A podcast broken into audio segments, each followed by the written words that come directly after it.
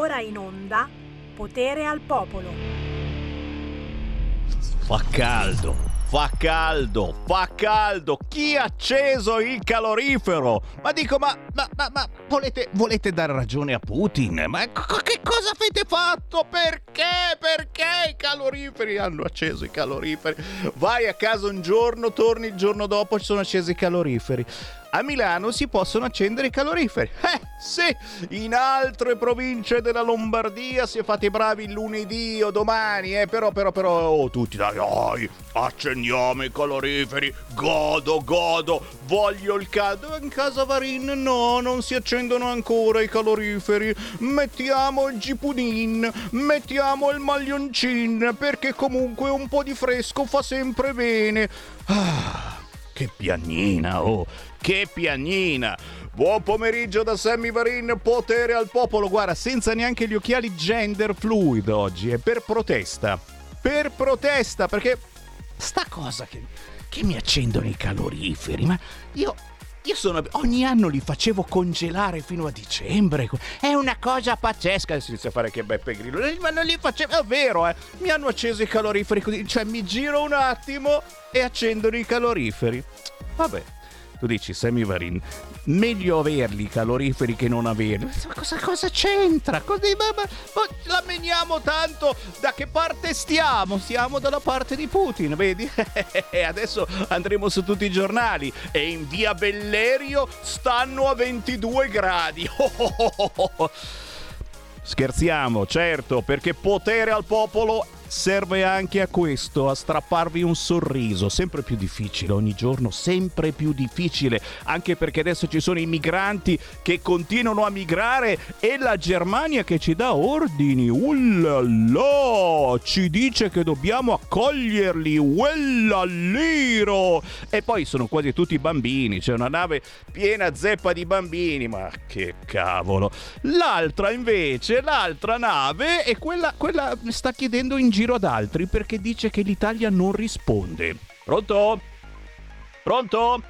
Non risponde l'Italia, no? Sta chiedendo addirittura a Malta, aspetta e spera, e alla Francia, quella lira, può chiedere anche la Germania volendo, che, che bandiera batte?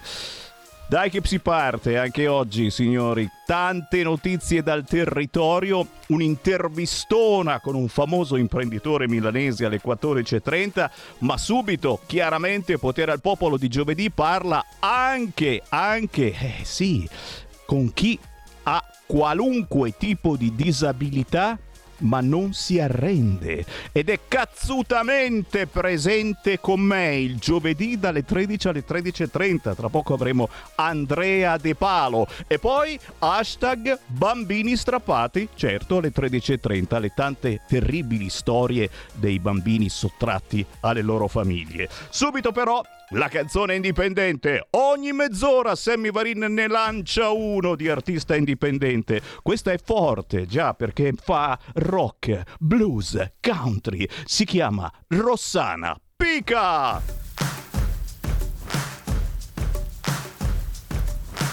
Come on and see a place where we can live without the traces of the innocent bleed. Cause I need you to be stronger than me.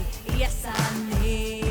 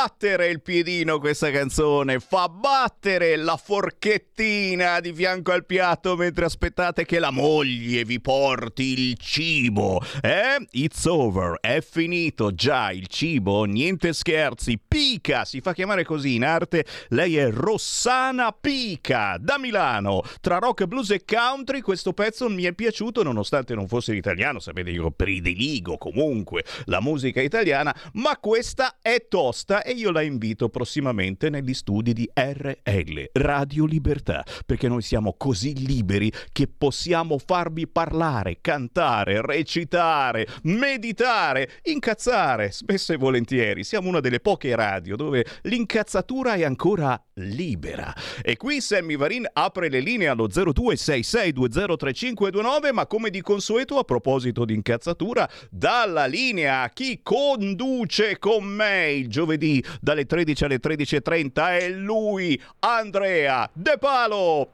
Buongiorno a tutti, buongiorno Sammy e sono contento di non vederti con gli occhialini gender e ti spiego anche perché. Ah. Perché ho appena girato alla regia, se mi manda sullo schermo grande la notizia che gli ho appena girato, avevo paura che anche tu cominciassi a prendere qualche identificazione un po' strana, nel senso che magari ti identificavi in un tostapane, perché siccome abbiamo scoperto che al- diciamo alle stranezze e alle voglie delle persone ce ne sono tantissime, non c'è mai fine, abbiamo un uomo perfettamente sano che ha deciso di identificarsi come donna con disabilità e pur essendo perfettamente sano lui utilizza la sedia a rotelle tutto il tempo.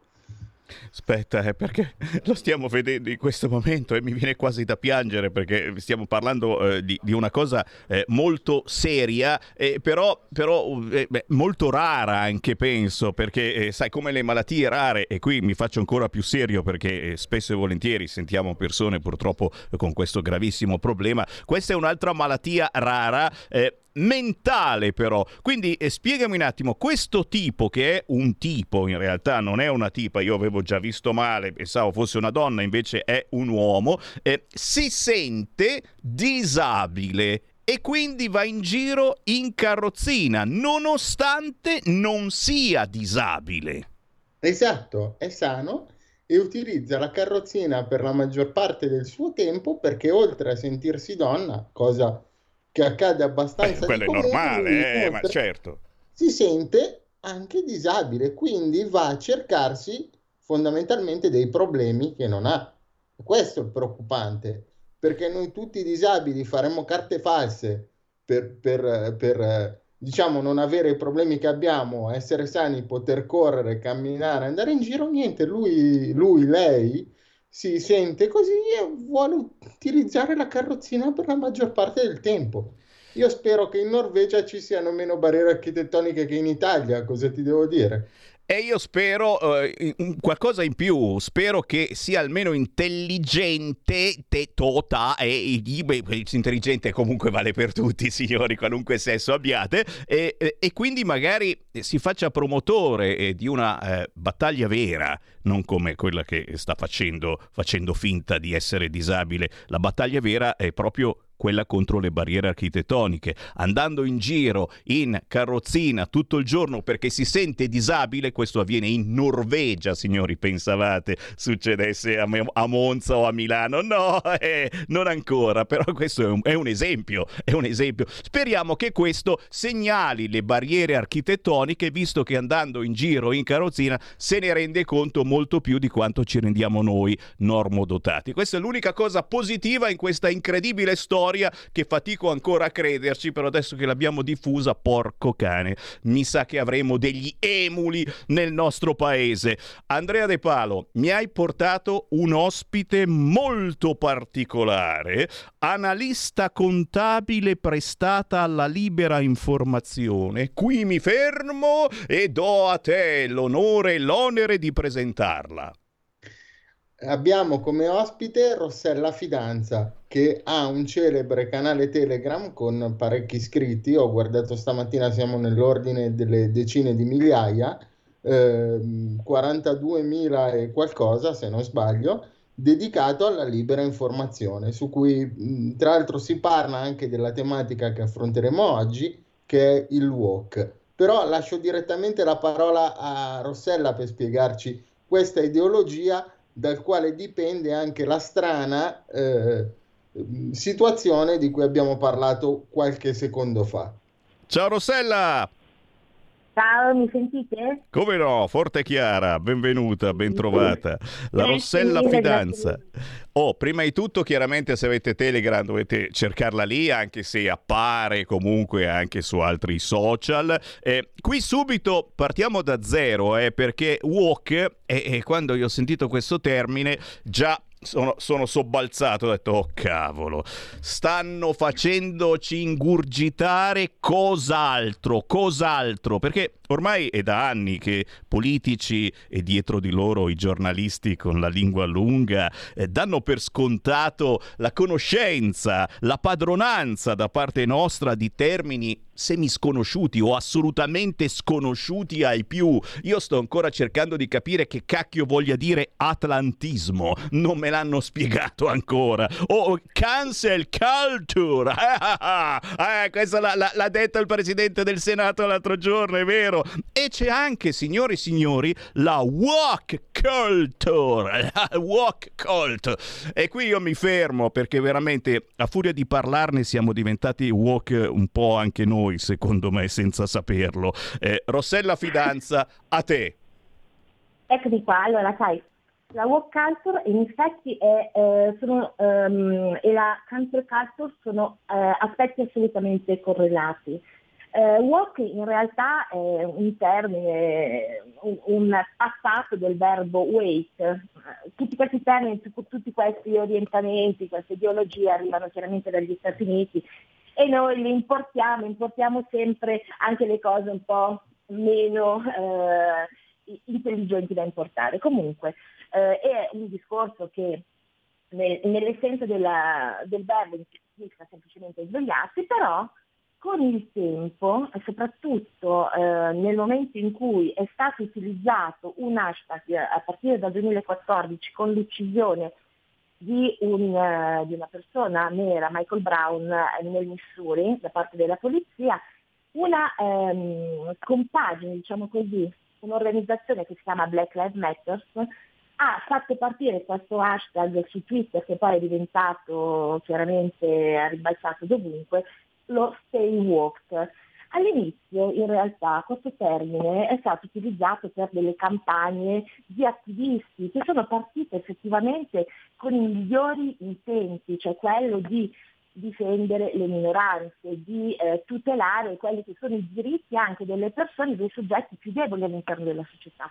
E questo secondo me sicuramente è qualcosa che deve essere perseguito. Il problema qual è? Il problema è stata poi la strumentalizzazione.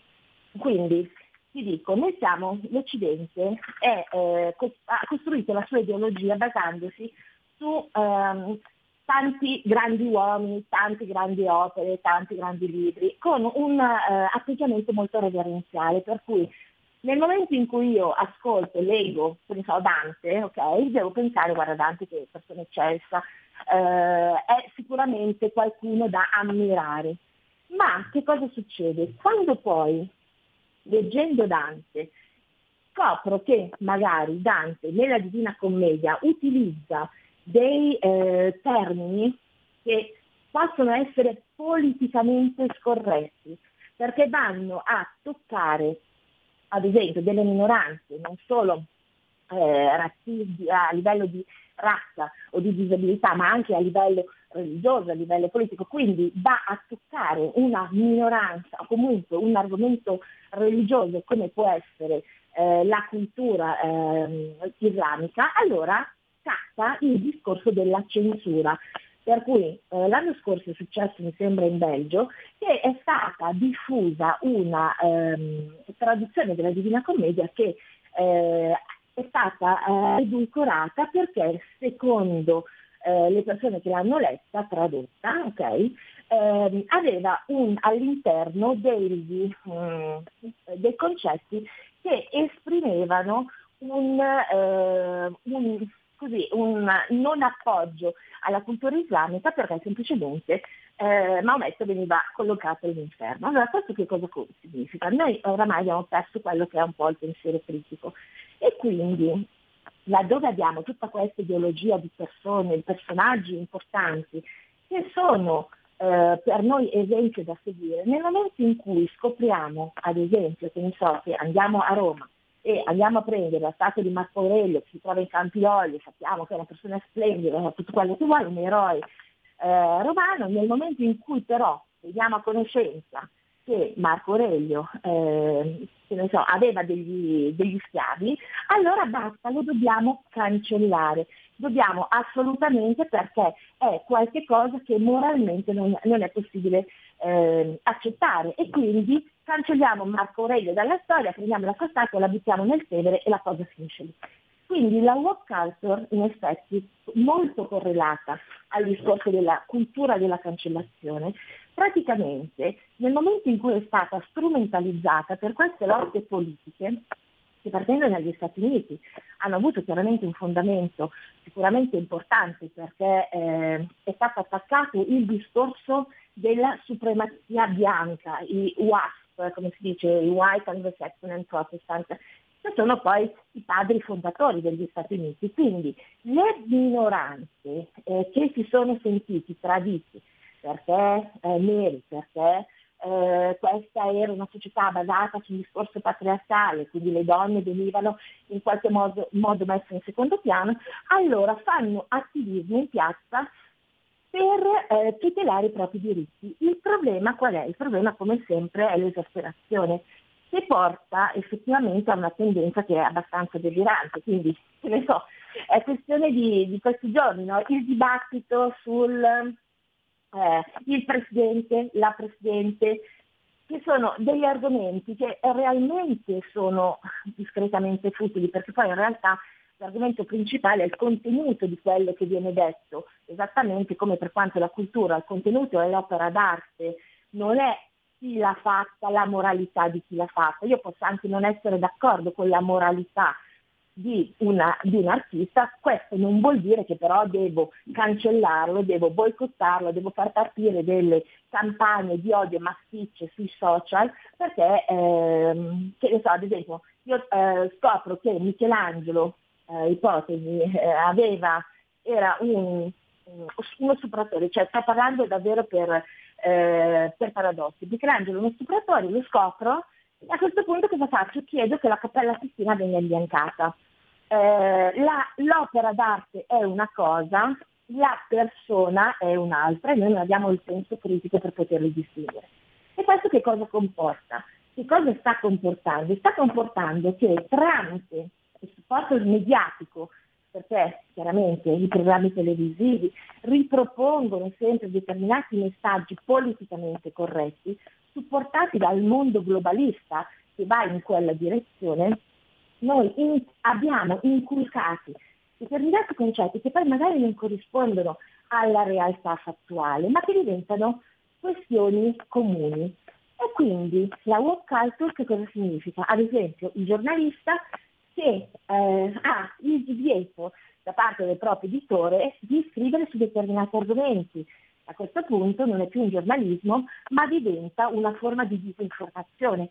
Oppure, ad esempio, l'insegnante che racconta la teoria gender a scuola, andando a normalizzare una questione di questo tipo, quando in realtà, con tutto il rispetto, e ci mancherebbe altro, per ogni tipo di orientamento, ogni tipo di eh, eh, cambiamento, tutto quello che, che si vuole, però in realtà si può difendere quella che è la minoranza o le minoranze che si autodefiniscono tali, ma nel momento in cui la difesa di queste minoranze va a capito o a colpevolizzare le persone che non sono così, diventa una questione sociale e politica molto pesante. Quindi eh, la cultura woke è sicuramente uno dei problemi che noi stiamo affrontando in questo periodo, perché mi contano, io mi aspetto, eh, dalle mie parti, io sono zona Varese, dalle mie parti si mangia so, il, il moretto, ok, per, per assurdo. Eh, mi aspetto che di, di punto in bianco mi dicano che non si possa più chiamare moretto perché è qualche cosa che eh, può risultare offensivo nei confronti delle persone di colore, ma eh, siamo, cioè, n- non so se riesco a spiegare, siamo a dei livelli che sono praticamente eh, oramai deliranti. Eh, Rossella, Rossella, ti interrompo, ma eh, per- per- perché purtroppo abbiamo finito il tempo, ma eh, tu in pochi minuti hai riassunto anni e anni di trasmissioni di questo canale, perché, eh, perché questo, questo argomento woke è, è praticamente un qualcosa che quotidianamente noi analizziamo, commentiamo. eh, troppo spesso scherzosamente, mentre bisognerebbe essere eh, molto più seri, perché questo è un vero e proprio lavaggio del cervello che ci stanno facendo, eh? è simile alla finestra di Overton, attenzione, e, e tu l'hai, l'hai- l'hai condensato in maniera diversa e soprattutto mi fa piacere che questo argomento lo abbia tirato fuori il mio compagno, si fa per dire, del giovedì, Andrea De Palo. E, e, Andrea, abbiamo, abbiamo due minuti scarsi. E, e chiaramente ti chiedo il motivo. Perché? Perché uno dice: ma, ma cosa c'entra con la disabilità tutto ciò? Eh, beh. C'entra, eh, non c'entra, non ce ne frega niente. Tu sei il mio compare e il giovedì puoi de- decidere come fare il tuo editoriale. Ma secondo me c'entra anche questo. In qualche C'entra. modo c'entra. È vero, Andrea?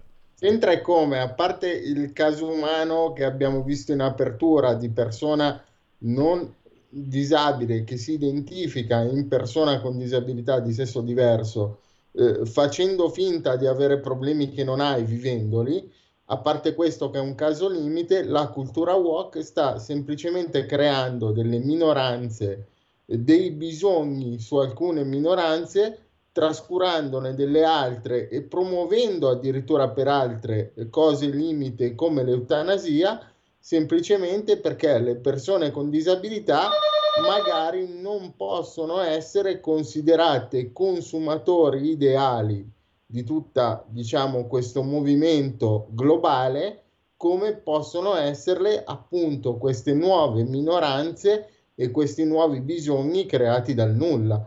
Quindi diciamo che purtroppo noi persone con disabilità siamo meno redditizi di altri, eh, diciamo, di altre categorie che vengono protette da coloro che hanno creato questa ideologia. Quindi occorre ribellarsi e riportare il tutto ai valori tradizionali, soprattutto perché la famiglia che viene attaccata dalla cultura woke è il primo e forse l'unico, per quanto riguarda l'Italia, sostegno delle persone con disabilità.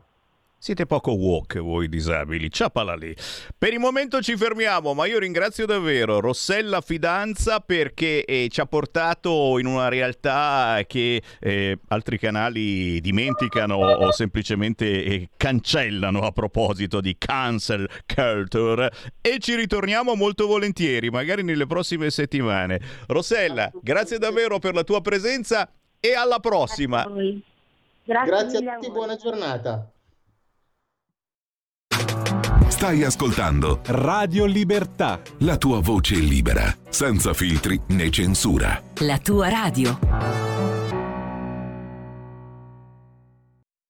Un nuovo modo per sostenere la tua radio. Visita radiolibertà.net. Ti basta un clic e potrai versare il tuo contributo volontario direttamente online. Potrai donare con ogni tipo di carta di credito, anche prepagata. Ti aspettiamo online. Su radiolibertà.net. Sostieni la tua radio con il tuo contributo volontario. Radio Libertà. La tua radio. Diamo voce alla nostra gente. Stai ascoltando Radio Libertà. La tua voce libera, senza filtri né censure. La tua radio.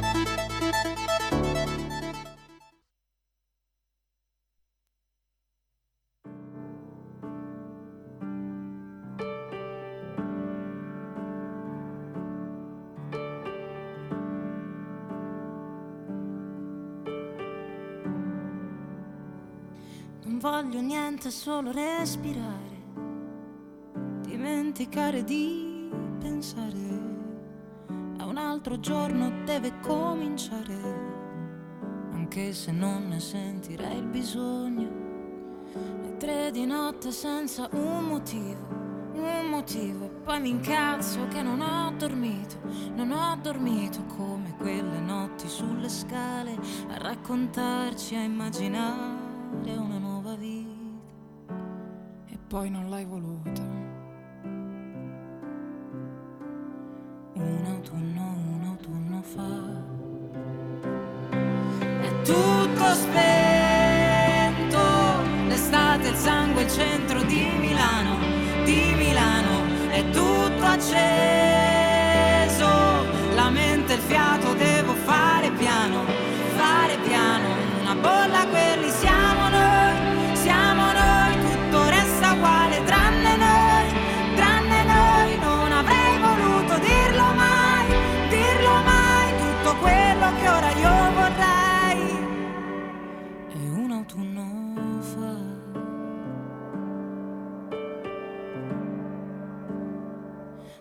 Vestiti a terra e mani sulla pelle. E De Gregori dalla radio rime e sopracciglia alzato che si pente. Il cellulare muto ma si sente ma si sente un raggio in diagonale sopra il muro. E tutta quella fame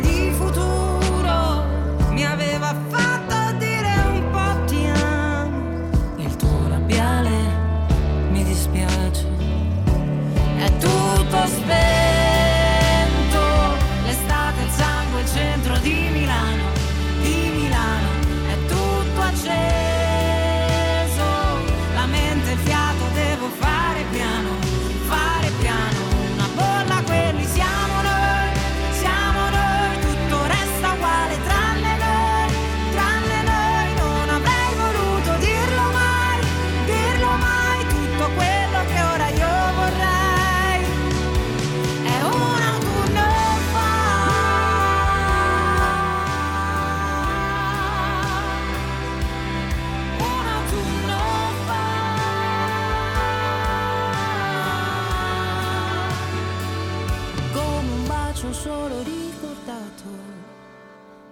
quella foto che non ho scattato un autunno fa Cosa facevate un autunno fa? Meglio non pensarci. Un autunno fa, lei è Giordana Angi, una ballata struggente dalle sonorità essenziali per descrivere l'emozione di un momento. Oh, disco di platino, due dischi d'oro, eh, ha fatto Sanremo Giovani, amici. Giordana Angi, da tenere d'occhio, anzi d'orecchio, con un autunno fa. Con il buon pomeriggio rinnovato al giovedì dalle 13.30 alle 14. Hashtag bambini strappati. Di che si tratta? Linea a Sara De Ceglia. Ciao Sara! Ciao Sammy, ciao a tutti i radioascoltatori di Radio Libertà. Oggi siamo un pochino acciaccati, diciamo che questi mali di stagione stanno prendendo un po' la meglio, però eh, ho un compagno d'armi eccellente, abbiamo un ospite eh, che mi sta particolarmente a cuore perché gioco in casa e parlo dell'avvocato Lorenzo Iacobi dal foro di Brindisi, della mia bellissima Brindisi, che Sono del foro, del foro di Taranto, però sempre Taranto, Brindisi. siamo. però lui è di Brindisi, diciamo, solo il foro è di Taranto.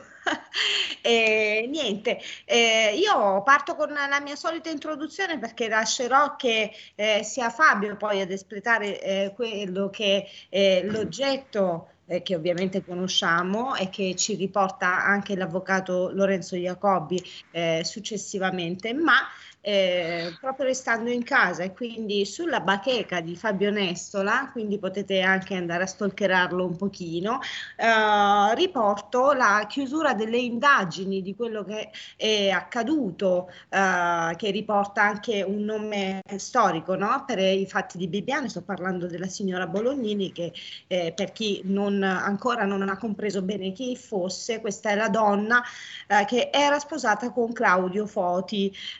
Eh, io oh, credo che eh, Fabio eh, qui sia stato effettivamente eh, preciso e non abbia lasciato neanche troppo oh, spazio all'immaginazione, quindi vi leggo il suo descritto direttamente.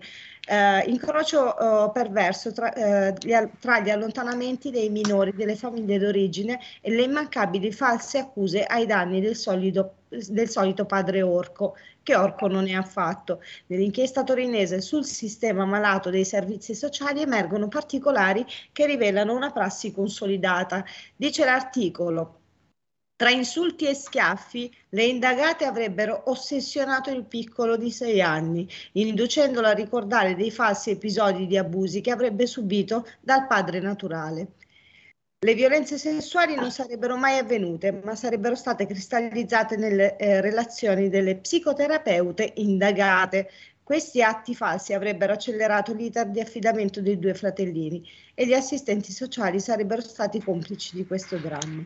Nelle relazioni Bolo- la Bolognini avrebbe riferito eh, comportamenti sessualizzati manifestati direttamente dal minore in linea con le rappresentazioni delle affidatarie, accusando il padre naturale del bambino, ma sarebbero state accuse prive di fondamento.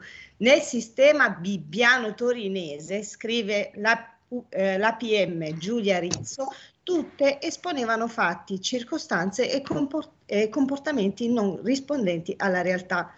Poi a Torino viene approvata la legge regionale allontanamento zero, superando l'accanita protesta delle opposizioni, secondo le quali è una pessima legge della quale non si sentiva il bisogno. E questo lo ha sostenuto Silvana Accossato del LUV Liberi Uguali e Verdi. Ehm, dobbiamo commentare? Io penso proprio di no, perché non c'era effettivamente da parte loro questa necessità. Eh, il sistema, voglio ricordarlo, eh, sostengono sia perfetto e forse abbiamo capito cosa intendono loro per perfetto. Di lì eh, c'è anche da dire una cosa, è stata, eh, è stata chiusa una comunità, poi fortunatamente eh, diciamocelo molto fortunatamente perché sempre eh, nella terra del, del Piemonte ovviamente ci troviamo di fronte a una struttura chiusa dai NAS, casa famiglia chiusa dopo le ispezioni dei NAS e delle ASL. Ferentino, provvedimento del sindaco Pompeo, sono, emers- sono emerse carenze strutturali, igienico-sanitarie e amministrative. Gli ospiti saranno trasferiti in altre comunità. Io credo che gli ospiti dovrebbero tornare a casa con una serie di scuse eh, e, e soprattutto oh, una volta tanto iniziando quelli che sono questi percorsi o questi strumenti che si possono utilizzare poi per salvo- salvaguardare il nucleo familiare e eh, non lucrare distruggendo definitivamente le vite degli altri. Poi eh, lascio che eh, siano i posteri a, a sentenziare, no? Eh, siamo sempre di fronte a un business, un business che non ha alcun timore di distruggere ancora e ancora altre esistenze.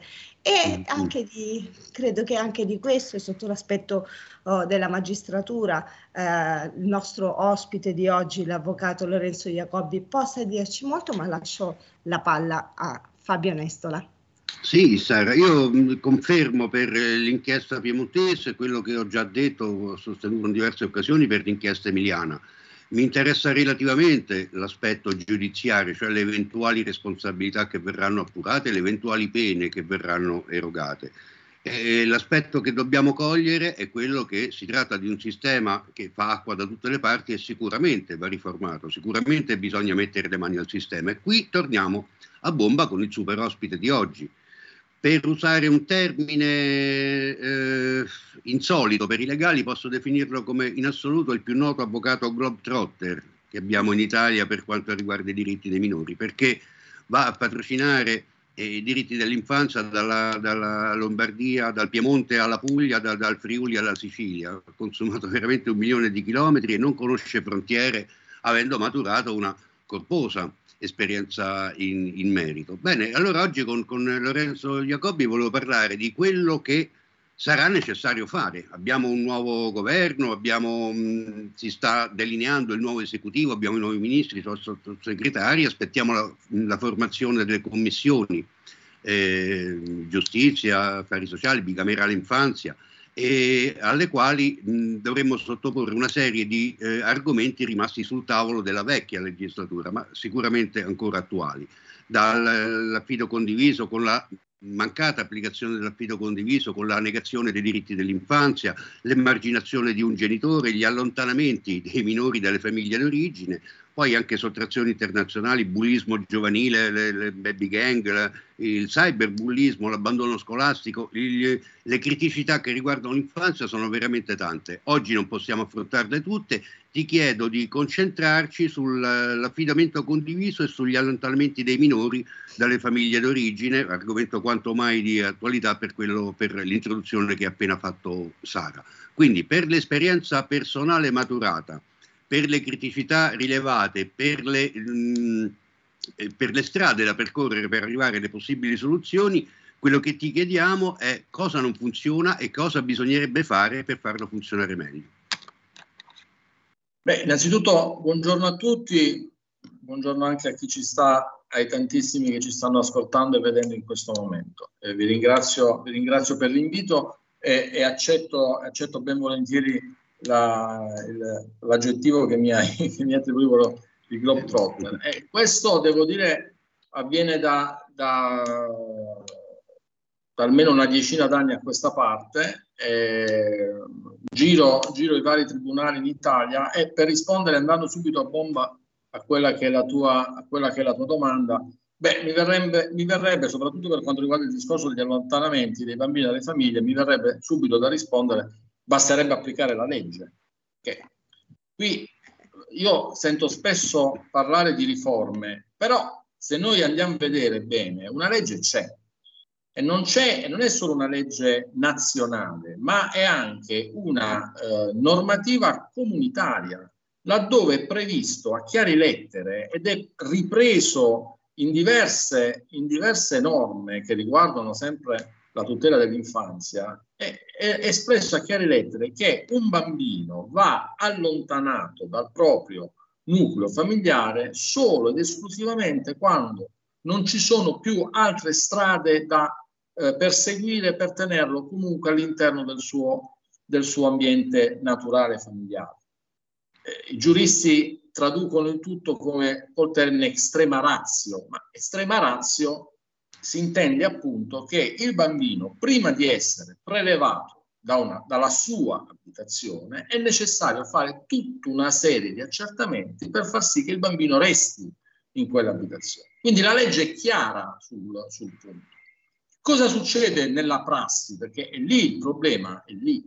Nella prassi noi abbiamo dei provvedimenti eh, a firma di, dei tribunali, i quali sulla scorta di una mera relazione, ma a volte anche molto, molto semplice, di poche righe, da parte di un, di un servizio sociale, firma per l'allontanamento dei, dei minori, senza operare quella che è obbligatoriamente una preventiva eh, istruzione, ma anche sommaria. A me andrebbe bene anche una preventiva istruzione sommaria, ma non viene fatta neanche quella.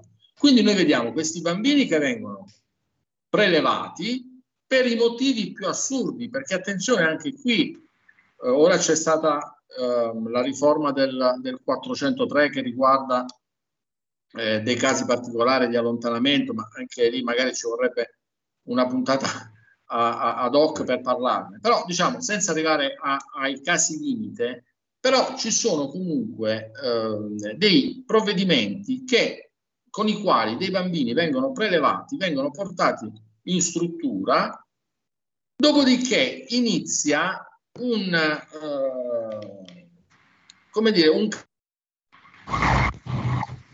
vero e proprio calvario per questi familiari, i quali innanzitutto devono cercare di capire le reali motivazioni per le quali i bambini sono stati allontanati. Qui noi avvocati abbiamo già un'enorme difficoltà per poter accedere ai, ai fascicoli. Nel Tribunale per i minorenni non vige il principio del contraddittorio e non si comprende la ragione per la quale questo principio non debba, non debba, essere, non debba essere applicato. Quindi abbiamo queste famiglie che si vedono strappati i bambini sol perché vi è una relazione da parte di un servizio sociale che dice che il bambino si trova in una situazione di abbandono, tra virgolette, ma non si comprende realmente qual è questo abbandono. Noi poi andati, abbiamo dei fascicoli dove i bambini vengono prelevati perché i genitori non lavorano. Cioè, quindi a questo punto tutti coloro i quali in un momento di difficoltà economica cercano di comunque con amore, con dedizione, di poter crescere i propri figli, sono destinatari potenziali, destinatari potenziali di, di, di un allontanamento. E, e, poi cosa succede? Che questi bambini vengono tolti a queste famiglie che vengono considerate famiglie eh, non abbienti o che vivono in situazioni di povertà, vengono messi nelle strutture private convenzionate quali poi, alle quali poi lo Stato o gli enti locali danno delle indennità giornaliere di 150, 200, si arriva anche a 400 euro e anche oltre per i casi particolari, al giorno, al giorno. Ed è aberrante sapere che un bambino viene tolto a una famiglia perché, perché è povero eh, e si alimenta un business di soggetti privati ai quali viene dato loro uh, un contributo giornaliero che arrivato a fine mese arriva intorno ai, 300, ai 3.000, 4.000, 5.000 euro. Basterebbe darne la metà, la metà a queste famiglie e il problema sarebbe risolto. Quindi è vero quando, quanto, quanto è stato detto all'inizio, il business, cioè noi dobbiamo togliere il business, perché nel momento in cui noi abbiamo tolto il business, è chiaro che il bambino prima di essere messo in una, in una comunità andrà effettivamente accertata la pericolosità che in quel momento e la difficoltà che in quel momento sta vivendo. Quindi eh, bisogna lavorare su quello. Cominciamo con applicare la legge, cominciamo col dare, dare potere a soggetti eh, che non siano, come dire, dei poteri eh, di ispezione delle singole strutture, cominciamo da lì, che non devono essere però delle ispezioni programmate, perché noi assistiamo, io ho, ho letto dei, dei, rapporti anche da parte di, di, regioni dove dice sì, ma noi siamo andati a ispezionare le famiglie ma poi vai a leggere e c'era, c'era la PEC che comunicava che il giorno tot andava l'ispettore, ma che senso ha? Allora, quando infatti succedono quelle ispezioni non programmate, ecco che non dico nella totalità dei casi, ma in una buona percentuale si scoprono irregolarità. E allora, nel momento in cui noi diamo eh, potere a degli organismi di controllo che effettivamente vadano a fare delle, delle ispezioni non programmate, nel momento in cui andiamo a rivedere, a rivedere i- le convenzioni con queste singole strutture, perché sinceramente 100, 150, 200 euro al giorno, quando poi noi andiamo a vedere che questi bambini, a questi bambini viene data acqua minerale presa dai discount, perché è successo anche, è successo anche questo, che vivono in condizioni normali, cioè uno si aspetterebbe che, che vivessero in hotel a 5 stelle per, per poter giustificare una simile retta mensile, ma questo non è.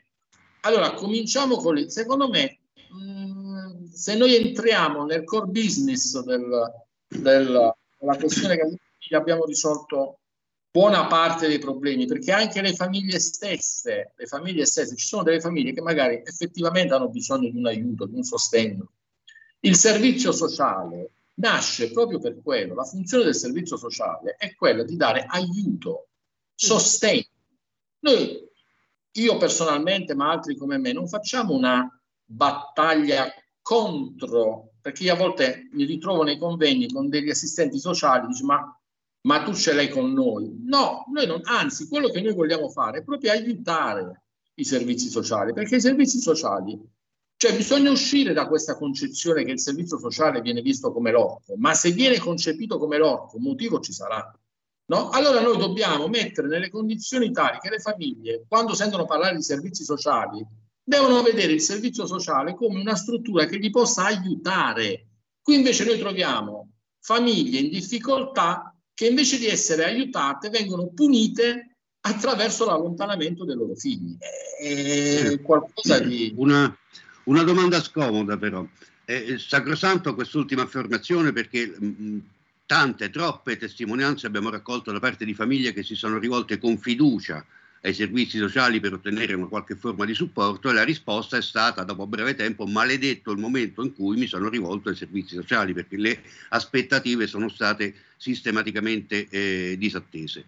Ma la, la domanda scomoda ha introdotto un argomento eh, importante che è uscito in diverse occasioni curate da Sara, in diverse trasmissioni, l'elemento economico.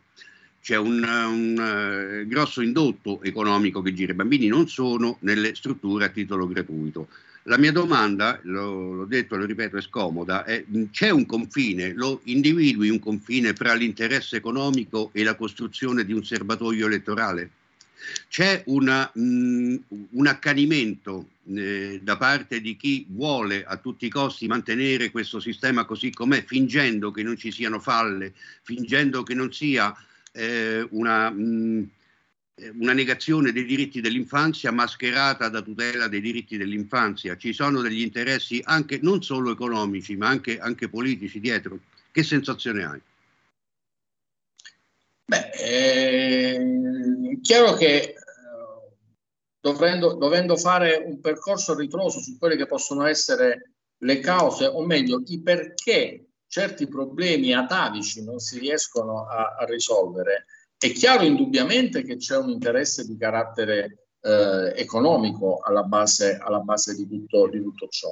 Ma guarda, secondo me c'è anche un ehm, voler, come dire, volersi deresponsabilizzare di quelli che sono le prerogative di certi, di certi organismi. Mi spiego meglio. Io a volte con una battuta dico i magistrati dovrebbero eh, ritornare a indossare la toga perché spesso, soprattutto i giudici minorili, questa toga sembra che se la siano tolta e l'abbiano messa sulle spalle di altri eh, organismi che non hanno il compito che invece avrebbe un magistrato.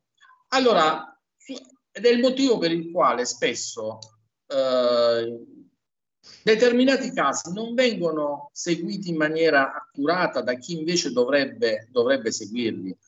Sul- su quelli che possono essere dei vantaggi di, di tipo eh, elettorale, sicuramente è una chiave, e anche questa una chiave, è una chiave di lettura, basti pensare a- alle- alla maggior parte delle strutture che sono organizzate in cooperative, che hanno una chiara, come dire, una chiara, hanno un chiaro interlocutore di carattere eh, politico, quindi ci sta, ci sta. Eh, poi voglio dire, gli ultimi scandali, quelli che sono conosciuti, quelli che sono sorti, a- sorti al- al- all'opinione pubblica, provengono proprio da quelle, da quelle determinate, da quelle determinate aree. Ma se noi, ripeto, iniziamo ad dare ad ognuno le sue responsabilità, perché ritorno sul discorso dei servizi sociali, il compito dei servizi sociali, ad esempio, all'interno di un procedimento, non è quello di fare attività istruttorie.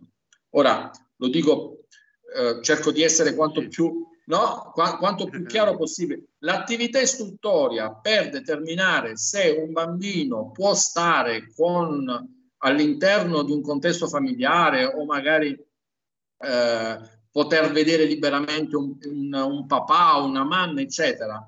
L'attività istruttoria di indagine, quindi, non può aspettare i servizi sociali. Non, non c'è, non c'è una norma che autorizza i servizi sociali a svolgere attività istruttoria. L'attività istruttoria viene svolta su ordine del magistrato, ma del- delle figure professionali ben, ben determinate, mentre oggi assistiamo a delle relazioni depositate in tribunale a firma di assistenti sociali quali fanno attività istruttoria e da queste relazioni poi il magistrato, senza neanche un approfondimento, come dire, tout court, eh, accetta quasi supinamente quelli che sono delle opinioni date da chi, da chi non è autorizzato a esprimersi in- su, determinate, su determinate questioni. Quindi nel momento in cui il magistrato si riappropria della toga, quindi comincia con riappropriarsi della toga, comincia ad assumere decisioni che riguardano anche l'allontanamento eventuale del minore, perché il, il- il- il 403, eh, che è l'incubo di molte, di molte famiglie, anche se è stato riformato, ma comunque attribuisce un potere di allontanamento di, una- di un, di un bambino ad un'autorità che non ha questo, che non avrebbe questo genere di, di- di potere, perché l'allontanamento dovrebbe sempre essere firmato da un pubblico ministero, casomai, da, da una procura minorile, da un magistrato. Noi invece assistiamo a, prove- a, eh, allontanamenti ai sensi del 403 su iniziativa di, ehm, dei, dei- dei servizi sociali. Non è il loro compito, voglio dire. Su questo però è la legge che li autorizza, quindi per carità. Quindi qua si dovrebbe inter- interrompo, e Eh, su però- questo interrompo perché proprio per spezzare questa lancia a favore di eh, qualche eh, assistente sociale o responsabile dei servizi sociali che si è dimostrato discretamente umano, preparato, eh, anche molto sensibile nell'interazione, abbiamo proprio eh, Vito Villani da Brindisi che eh, ha interagito positivamente eh, nel cercare di colmare con quei pochi strumenti che si ritrovano ovviamente in una città come Brindisi eh, quello che era sanabile in una famiglia, cercando effettivamente un'interazione eh, in positivo eh, su- sotto questo aspetto, come abbiamo incontrato anche altri, eh, altre persone che eh, attraverso il servizio sociale eh, hanno potuto effettivamente aiutare, al contrario poi della moltitudine che mi dispiace doverlo affermare, ma è una costante di questa moltitudine di persone che addirittura si sostituiscono ad altre professioni, eh, anelando eh, forse ad un eh, disagio che effettivamente poi eh, in- nel concreto non sussiste, ma effettivamente poi su carta dà di quelle bastonate eh, molto molto pesanti da cui non, non si ritorna tanto eh, con la spina dorsale retta. Dobbiamo anche sincerarci che eh, in queste prassi e questo eh, attraverso i vostri legali come l'avvocato Jacobi piuttosto che eh, tutti gli altri, eh, bisogna eh, cercare di veicolare attraverso una comunicazione mirata, eh, coinvolgendo poi tutte quelle che sono le professioni che partecipano eh, a, a- questi episodi, ovviamente per cercare di rimettere nelle loro fila determinate persone. Eh, è un lavoro duro, è un lavoro che eh, sulla famiglia eh, ti dà una responsabilità molto molto elevata perché effettivamente eh, si può riscontrare un caso eh, di violenza, un caso dove questi bambini vengano, vengono veramente lasciati a se stessi oppure sono vittima di violenza assistita. La povertà non è un reato, la povertà è qualcosa a cui dovrebbe assolvere il nostro Stato. E per lasciarvi, perché eh, sono eh, le 14, siamo arrivati anche alla fine di questa, eh, di questa puntata e come eh, ci siamo detti eh, approfondiremo anche con, con l'avvocato Lorenzo Jacopi. Ne approfitto per salutare Francesco Ceglie che ci sta guardando, è un nostro carissimo amico e gli mandiamo un grande bacione, ringraziamo l'avvocato Lorenzo Jacobi per essere stato con noi e anche Fabio per averci presentato questa bellissima puntata.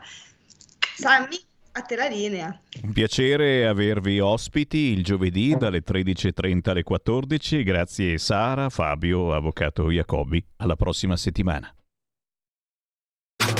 Stai ascoltando Radio Libertà. la tua voce libera, senza filtri né censura. La tua radio.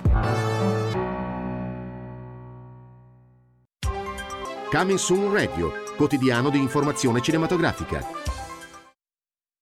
Vorrei essere una grande cantante, ma non succederà mai. Non a me.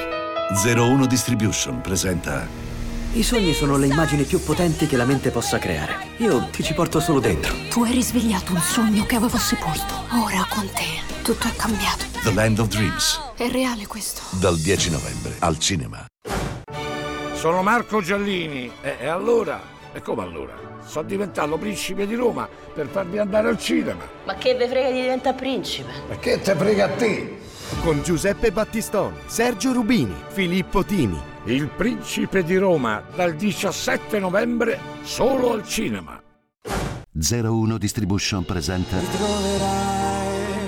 Tratto dal romanzo bestseller di Sandro Veronesi. Non posso fare a meno di te, io ti penso sempre. Il Colibrì, un film di Francesca Archibugi. Giorni che vorrai A me la mia vita mi piace, me la tengo così com'è. Dal 14 ottobre al cinema.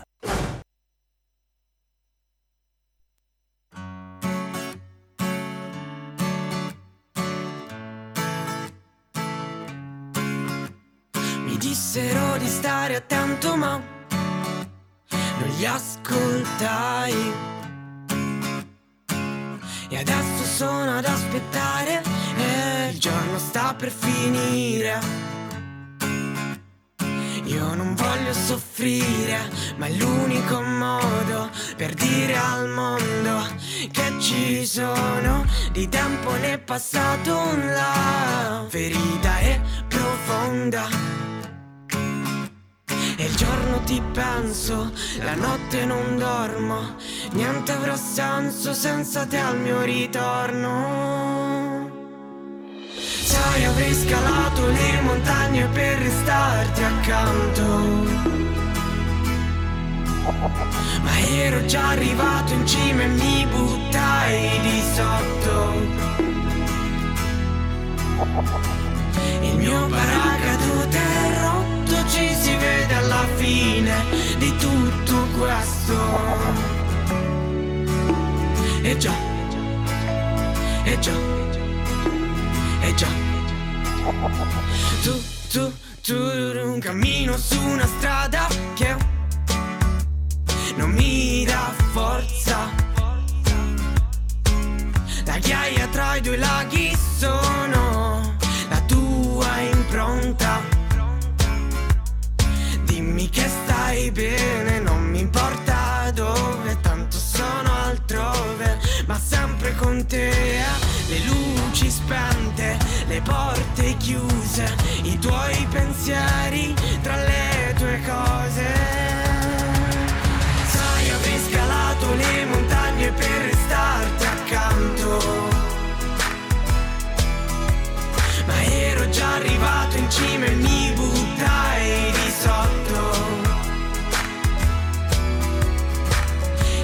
paracadute rotto, ci si vede alla fine di tutto questo. E già, e già, e già. Forse non mi pensi più, ma hai ragione. La verità fa male, ma passa il dolore. Tu che eri in fiore, appena sbocciato, il seme nel cassetto era germogliato. Nel mio cuore, nel mio cuore. Sai, avrei scalato le montagne per restarti accanto. Ma ero già arrivato in cima e mi buttai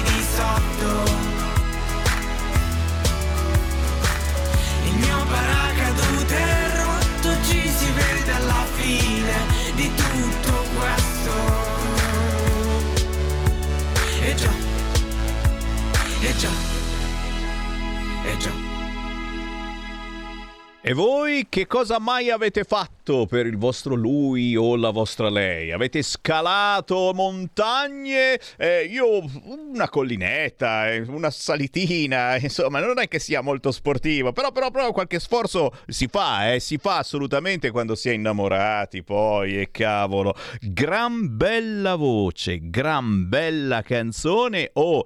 Anche lui è bello. Se io fossi bello come lui, sarei diventato almeno sottosegretario. Signori, da Calcutta in India a Taranto, Italia, abbiamo con noi Raya Scudella. Ciao Raya!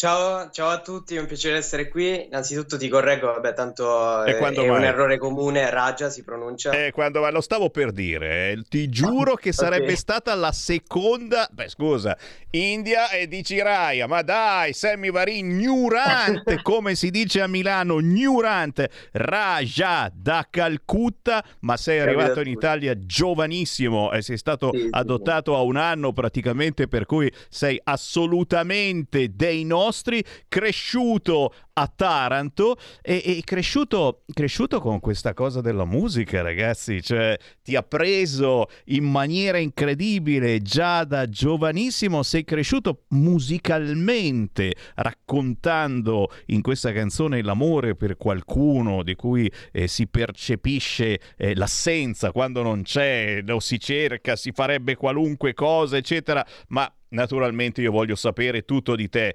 Come come è iniziato tutto quanto? Come, come hai cominciato ad avvicinarti alla musica? Eh, chi ti ha attratto maggiormente? Quali sono i tuoi eroi musicali?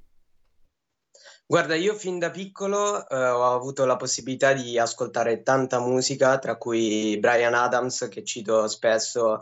Io ascoltai per la prima volta Brian Adams quando ero nella culla, nell'ospedale, quando ero appena arrivato praticamente. Dai. E i miei genitori appunto non potevano rimanere con me la, la notte all'ospedale, mi, mi regalarono questo lettore CD portatile in cui c'era eh, la colonna sonora di Spirit, Cavallo Selvaggio, in inglese, quindi cantata da Brian Adams, e mi innamorai di Brian Adams, poi pian piano ascoltai anche altri suoi pezzi e incrementai sempre di più anche con eh, la colonna sonora di Zucchero pure, e vabbè, altri tanti artisti, fino poi alle medie in cui ho ascoltato a palla i Linkin Park, che sono stati una mia grande fonte di ispirazione per il genere alternative rock, e in quel periodo soprattutto grazie alla scuola e quindi alla materia che era quella di musica, eh, mi avvicinai alla chitarra che è il mio strumento principale e da lì poi iniziai anche a scrivere dei miei pezzi, a cantarli e salì sul palco poi e scoprì che era il mondo in cui riuscivo a comunicare qualcosa finalmente.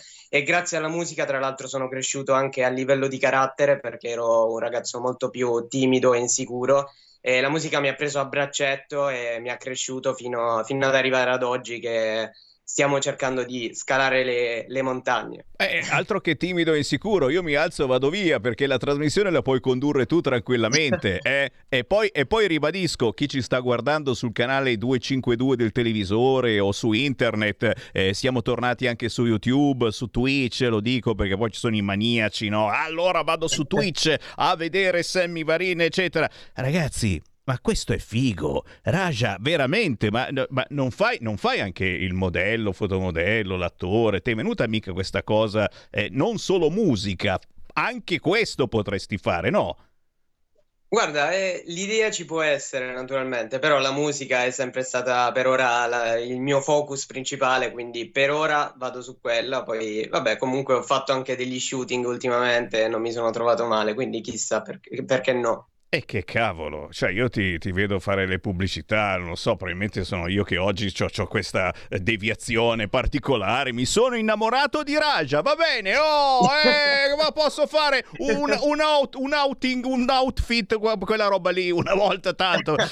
Raja, cosa, cosa bolle in pentola? Cosa bolle in pentola? Perché, come dicevi, è, è importantissimo è, riuscire a trasmettere emozioni attraverso la musica, ma anche avere avere un palco, anche riuscire a farsi ascoltare. Oggigiorno è difficilissimo entrare nelle programmazioni delle radio più importanti, eh, però come fai tu, eh, tante piccole, medie radio eh, ti, danno, ti, danno, una platea altrettanto importante. Secondo me è importantissimo per voi indipendenti eh, salire su qualunque palco per, per, farsi ascoltare e per farsi capire e, e soprattutto perché eh, a una certa età, quando si è giovani, c'è questo desiderio quasi fisico eh, di, di esternare le proprie emozioni attraverso la musica nel modo eh, più bello, non si fa male a nessuno, non sempre perché con la musica a volte si può anche andare giù pesanti, ma Raja ah, è, bu- è, buono, Raja è buono, tu fai soltanto canzoni d'amore o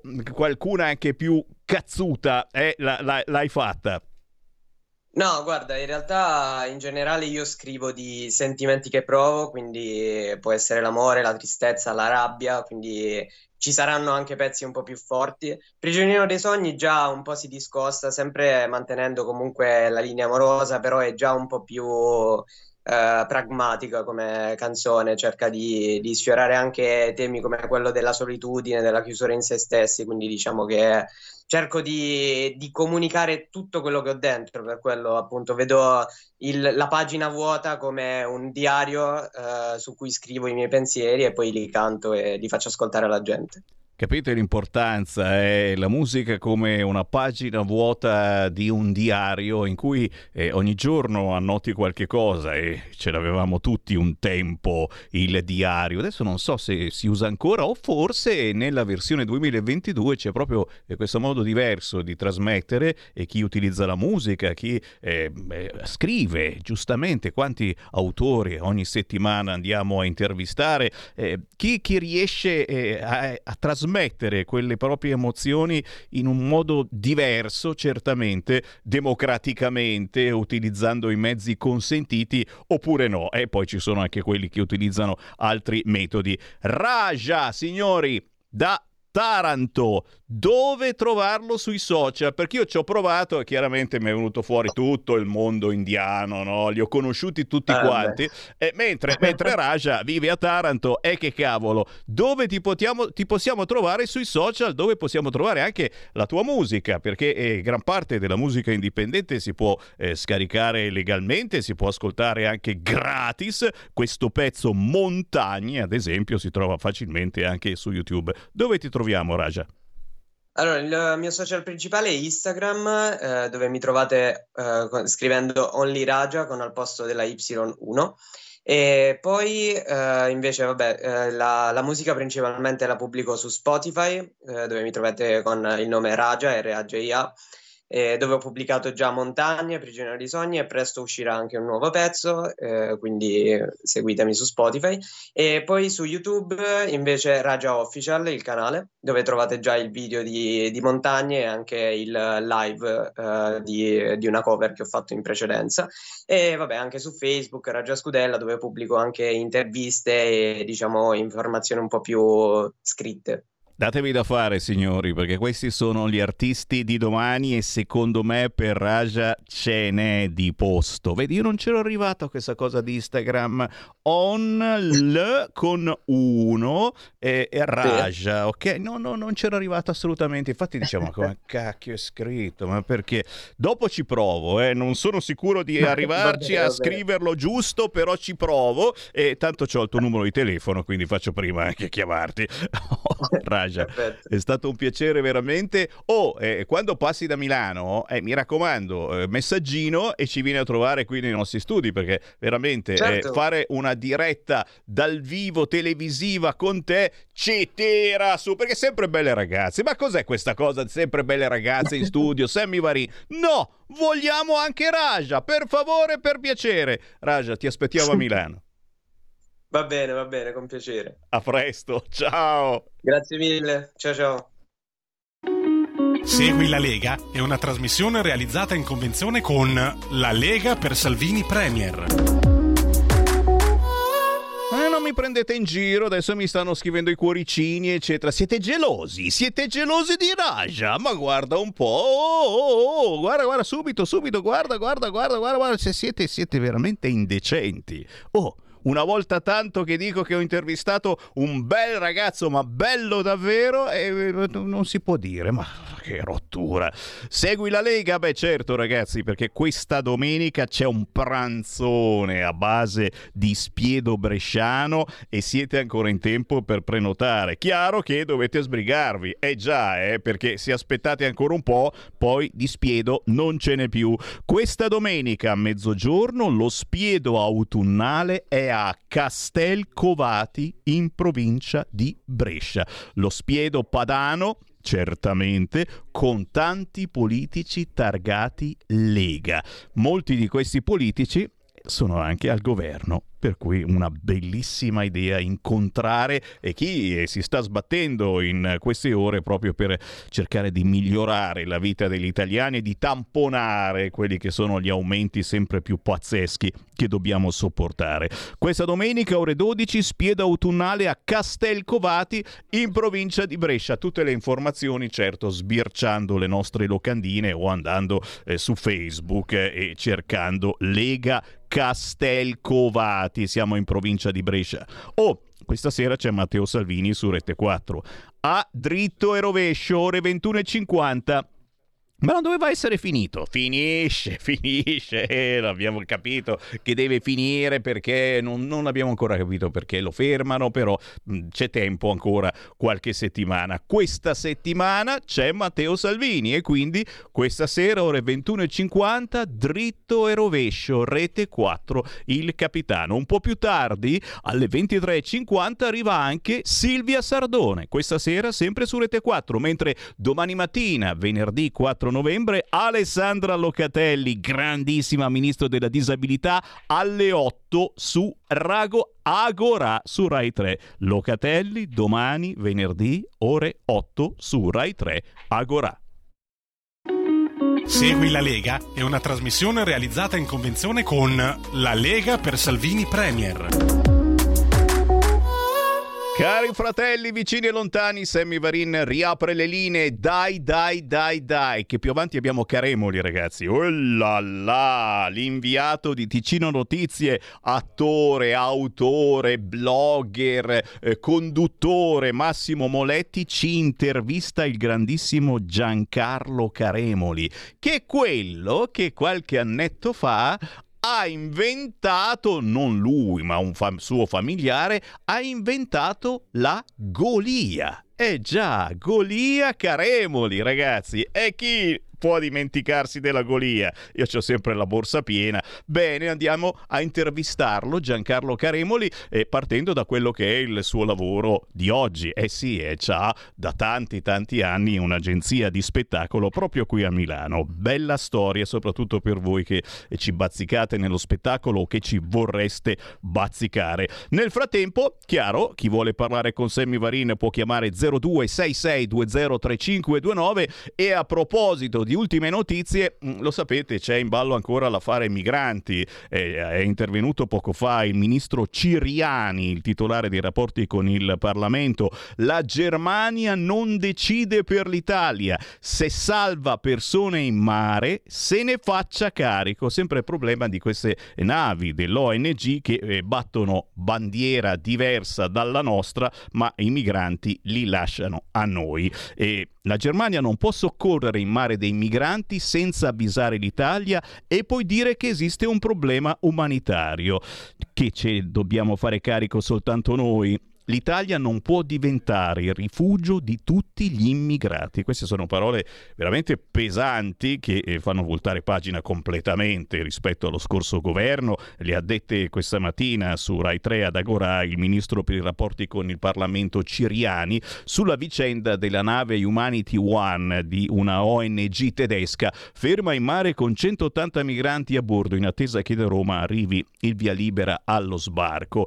Queste persone potranno sbarcare in Italia? Gli chiedono. Secondo me deve farsene carico la Germania. E ha ragione il ministro Piantedosi, titolare del Viminale, non possiamo essere il terminale di scelte fatte altrove. Siamo un paese serio e sovrano, ha risposto il ministro eletto con Fratelli d'Italia. Se la Germania intende agire in acqua internazionale, poi deve farsi carico delle scelte che fanno le navi che battono la sua bandiera. Non possiamo accettare che la Germania decida per conto nostro. Naturalmente gli sono tutti saltati addosso immediatamente il sindaco di Pesaro, il Matteo Ricci, ha detto 104 disgraziati sono in mezzo al mare, salvateli. Ancora propaganda sulla pelle della povera gente, prima vanno messi in salvo e poi discutete con Germania e Europa sulla ridistribuzione. Ma un briciolo di umanità vi è rimasta. Naturalmente questo è uno degli argomenti del giorno che potete commentare anche in questo momento chiamando 0266203529. Ma venendo alle notizie più nostrane, lo sapete, qui a Milano in Lombardia eh, siamo in lutto perché se n'è andata la Moratti e c'è una bufera, un terremoto politico pazzesco, non si lavora più, tutti a casa in Lombardia, no- no- non succede più niente. Senza la Moratti non succede più nulla. La Moratti abbandona il centrodestra e si prepara ad abbracciare Calenda, titola quest'oggi il quotidiano La Verità. La titolare del welfare lombardo si dimette dopo settimane di gelo con Fontana, al suo posto Bertolaso. Azione scalpita, il governatore pronto a blindare i voti centristi con personalità di spicco, imbarazzo nel PD. La verità chiaramente è che ora eh, il PD deve decidere che cosa fare e il candidato lui ancora non ce l'ha, o meglio, potrebbe averlo, sì, la Moratti, ma avremo modo di riparlarne, eh, perché di poli, lo sapete, poli, poli, poli, buffa, al tacchino, ce ne sono tanti di poli e potrebbe la Moratti sostenere il terzo, quarto o quinto polo. Più ci interessa invece che Sala, zitto, zitto, quatto, quatto, e dopo aver detto allora il PD si deve decidere sul candidato in regione Lombardia perché a febbraio a o si vota, zitto, zitto, Sala regala casa ai nomadi. Guardala qua la notizia. Eh già, il comune di Milano assegna 25 abitazioni popolari ad altrettante famiglie rom che per anni hanno occupato abusivamente. In più li manda nelle scuole a insegnare la loro cultura. Era da un po' che bolliva questa notizia, adesso è tutto vero e, e soprattutto, e soprattutto ragazzi eh, hanno, hanno sgomberato gli immobili eh, di Via Bolla dove ne sono successe di tutti i colori mesi fa, ricorderete, e, e adesso, e adesso siccome la gran parte di questi immobili era occupata proprio da Rom, adesso gli danno casa ai Rom. A loro sì. E agli altri 0266203529 sentiamo un po' di voci di ascoltatori. Pronto? Pronto, ciao. Eh, sono Paolo da Verona. Ciao. Eh, allora, dunque, io, eh, ho- siccome si parla di tratta degli schiavi, no?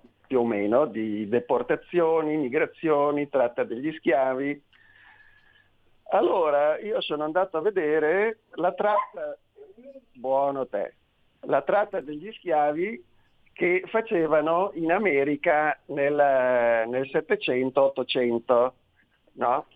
Perché gli Stati Uniti d'America sono nati eh, nel 1775, come tutti sanno, a Versailles. Versailles, che è la città simbolo naturalmente della rivoluzione francese, perché a Versailles venne firmata l'indipendenza degli Stati Uniti d'America che nascevano eh, dall'ideologia eh, illuminista della rivoluzione francese che è quella che eh, l'attuale Unione Europea naturalmente eh, rivendica come, come base eh, ideologica del suo antirazzismo e antischiavismo. Allora, nel 1775 gli Stati Uniti, nati da questa bellissima ideologia progressista e antirazzista, hanno fatto la tratta degli schiavi e lo schiavismo fino al 1860. Quindi per, cosa sono?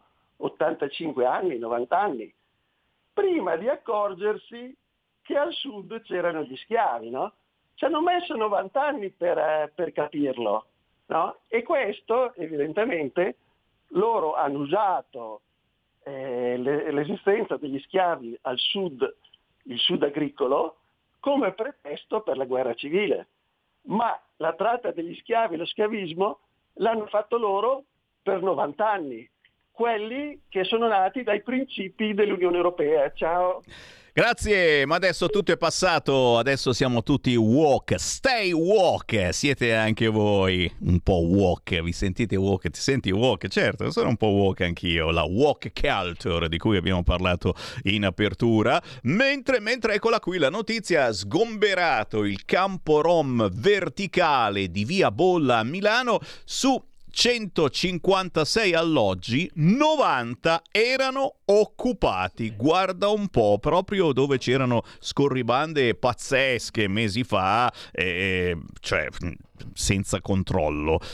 Ora qualcosa si muove, le forze dell'ordine hanno trovato decine di abusivi dell'ultima ora appena entrati negli alloggi che erano stati appena sgomberati nelle ultime settimane. Eh, ma eh, Sala ha offerto la sistemazione, complimenti, avete vinto una casa a 50 nuclei familiari, ma perché naturalmente avevano dei minori a carico. Eh, Stiamo a indovinare naturalmente di quale etnia sia, ma a noi non interessa, non è questione di etnia. Eh, Stanno arrivando un fracco di WhatsApp al 346 642 7756. Roberto da Monza è molto spiritoso. Alla Moratti preferisco Muratti, le sigarette che sono più buone. Muratti Ambassador esistono ancora, eh? non, mai- non ho mai fumato in vita mia, per cui non, non- non sono, non sono informato. No, no, no, ma ci sta, ci sta. eh. La Moratti chiaro che mm, mm, mm, umanamente eh, a pelle non è mai stata simpaticissima. Comunque eh, l'abbiamo avuta, e forse l'abbiamo ancora nel centrodestra per tanti anni, è stato sindaco di Milano. Oh ragazzi, fatemi andare, fatemi andare a Como, la provincia di Como, signori, oggi titola Quella, il ritorno dei sanitari Novax lontani dai pazienti fragili. Cioè, eh, praticamente eh, li facciamo ritornare, questi eh, sanitari, ma li teniamo lontani dai pazienti fragili.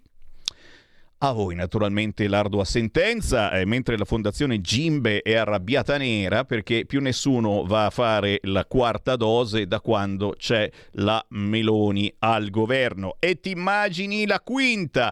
Campione come Livigno, alcol e sigarette senza IVA. Oh, appena fatto pubblicità alle Murati Ambassador, campione d'Italia come Livigno, nel senso che alcol e sigarette costeranno meno che in Italia e soprattutto la metà rispetto alla Svizzera. L'Agenzia delle Accise, Dogane e Monopoli, Monopoli ha infatti istituito la prima rivendita di generi di monopolio a campione d'Italia.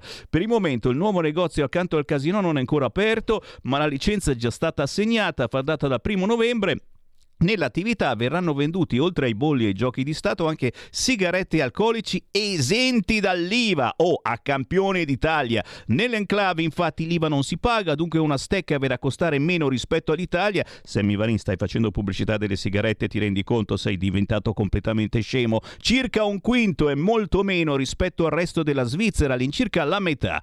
Questa novità è un effetto dell'entrata di campione d'Italia nello spazio europeo avvenuta formalmente nel gennaio del 2020. Lo sapevate? Io no. Stai ascoltando Radio Libertà, la tua voce libera, senza filtri né censure, la tua radio.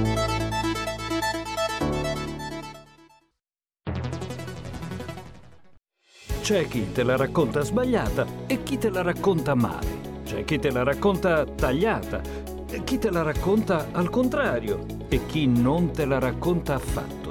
QDS te la racconta giusta. Ogni giorno la tua terra, il suo presente, le sue attese, la sua volontà di rinascita. Leggi, abbonati, scegli il quotidiano di Sicilia. L'informazione giusta per crescere insieme.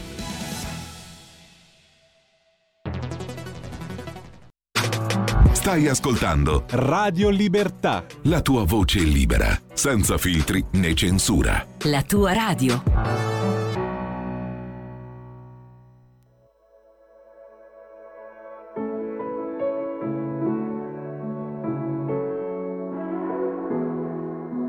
Entra senza far rumore, torna e non lo vuoi, risale lungo i muri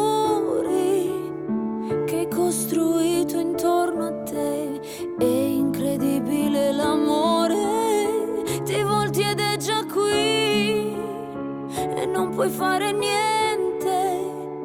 Entra e ti ruba l'attimo. Ora che ci sei, io voglio e non vorrei. Apro gli occhi e poi li perdo dentro i tuoi. Mi perdo dentro te.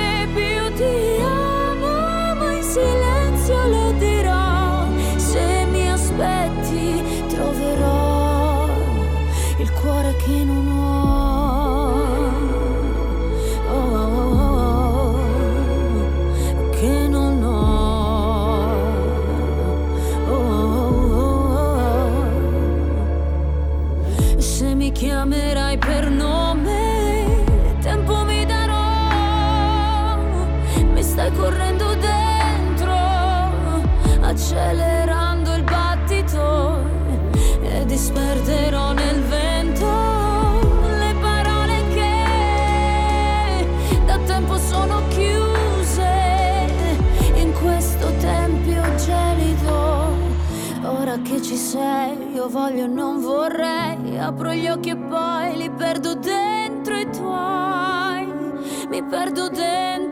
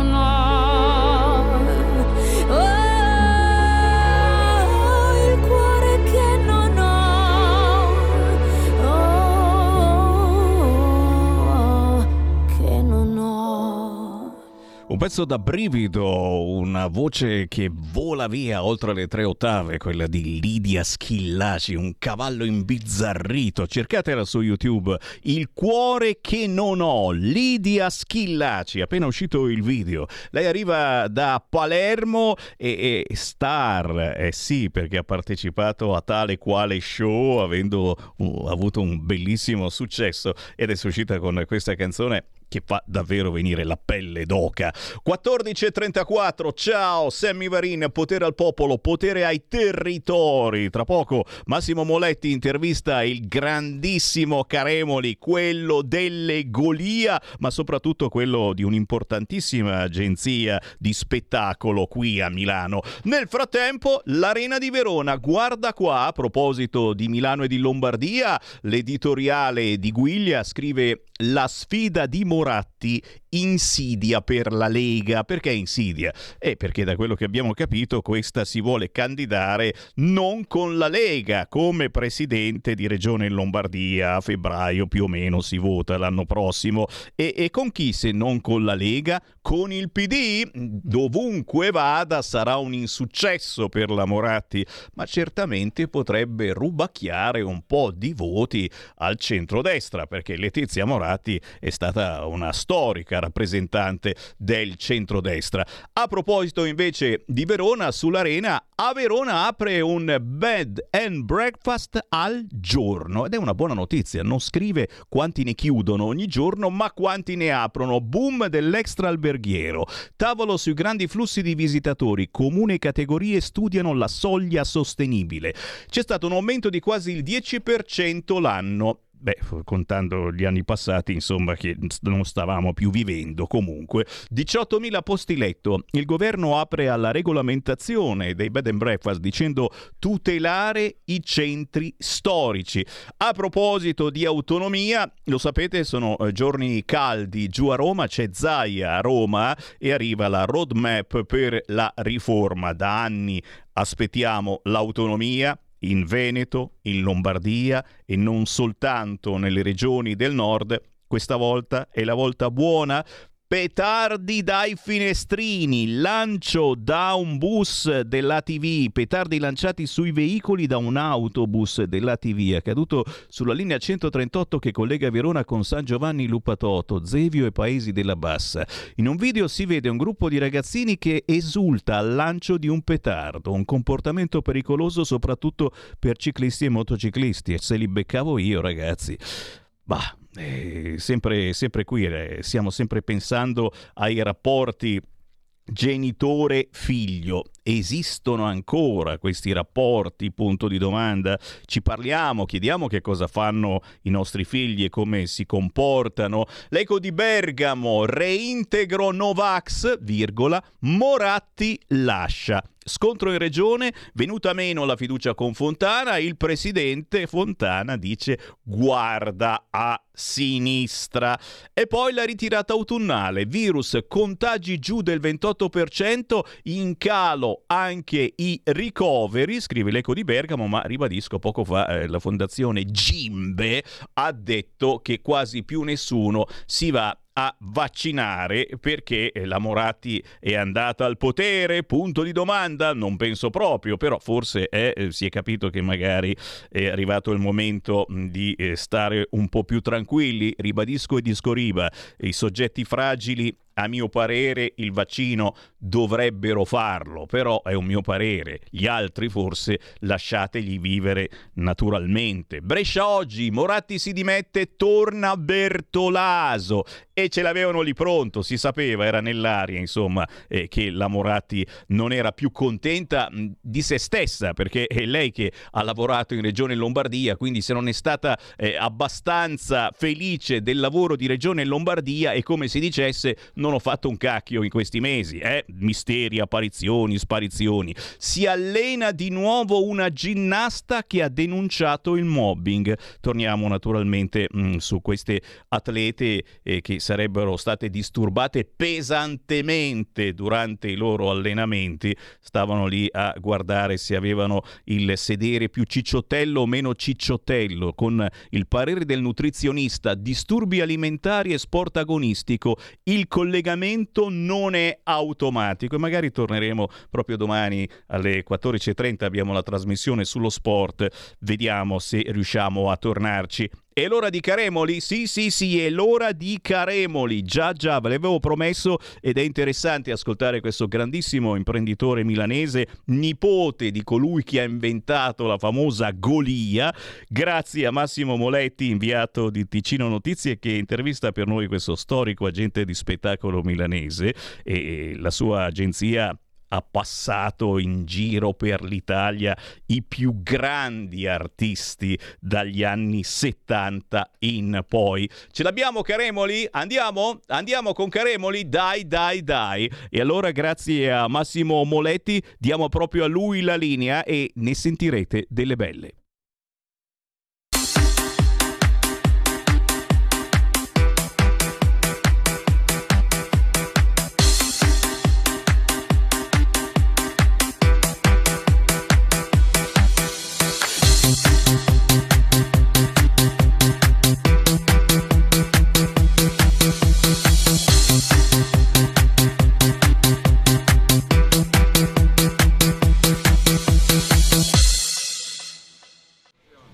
Siamo sempre a Milano e che personaggio andremo a conoscere oggi?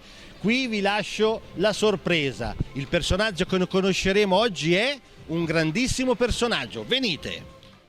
Signor Caremoli, storico agente di Milano dell'agenzia Caremoli Giancarlo di Milano, della città meneghina, da quanti anni è agente di spettacolo? È da tanti, io ho iniziato a occuparmi di spettacolo degli, degli anni 70, del 1970, per cui sono più di 50 anni. Adesso, so- in tutti questi anni ho fatto tanti lavori, adesso mi sono un po' eh, eh, non ritirato, ho cercato di, di fare delle cose che mi piacciono, insomma, ultimamente mi occupo sempre di spettacolo, di cinema, di televisione, di attori. A me piacciono gli attori, mi piacciono le persone che hanno qualcosa da, da- voglio un po' scegliere le persone che mi sembrano le più adatte per lo spettacolo. Lo spettacolo è la parola che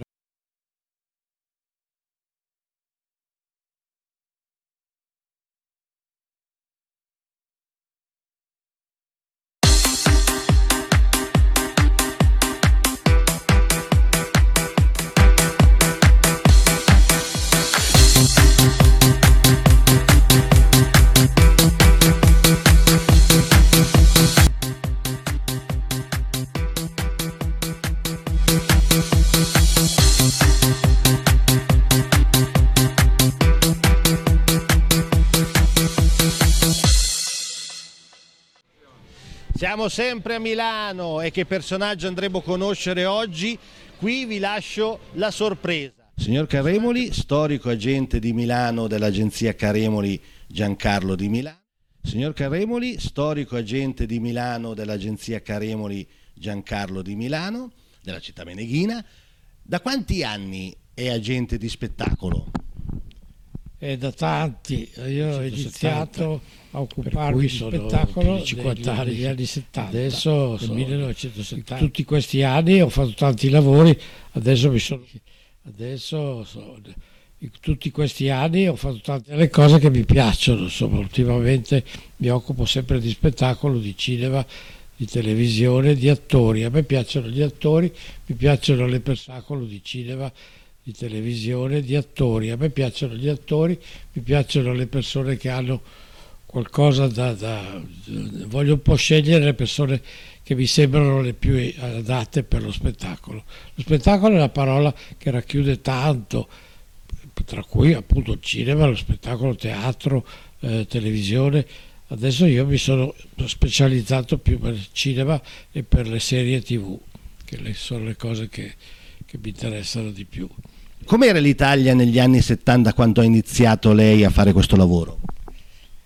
Beh, l'Italia era in un, periodo di grande ripresa, perché dopo la guerra c'è stato un, un periodo in cui le persone, la gente, la società si stava rimettendo in sesto, poi gli anni 60 sono stati una preparazione e nel 70 è iniziato un po' tutto, poi negli anni 80 c'è stato il, il- grande boom di qualsiasi cosa.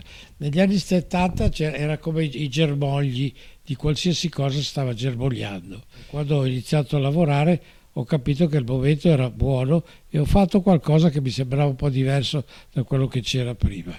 L'agenzia è stata, ho cercato di, di far eh, emergere delle facce più normali rispetto a quello che c'era prima, che erano un po' dei, dei visi fantastici, cioè prendevano il- delle donne bellissime, degli uomini belli, e invece io ho voluto dare un po' una svolta più di, di facce vere, facce di tutti i giorni.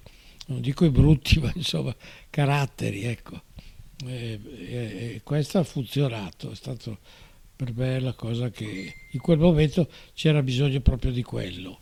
Ecco, nei mitici anni 80, gli anni da bere, lei ha trovato un caratterista che ha fatto una delle pubblicità più storiche della pubblicità italiana, Vincenzo Di Toma. Vuole raccontarci questo incontro?